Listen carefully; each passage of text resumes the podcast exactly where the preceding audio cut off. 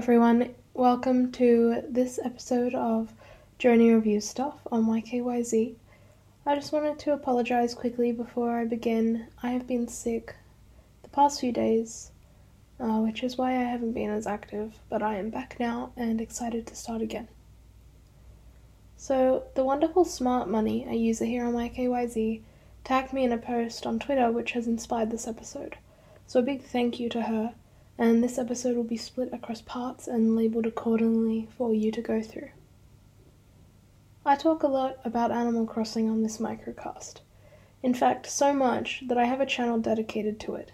Big nerd alert, I know.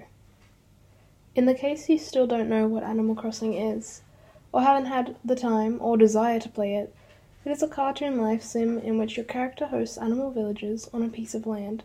In the latest game, that land is a deserted island. With enough gusto and creativity, you can transform your humble village into a large town with a thriving economy.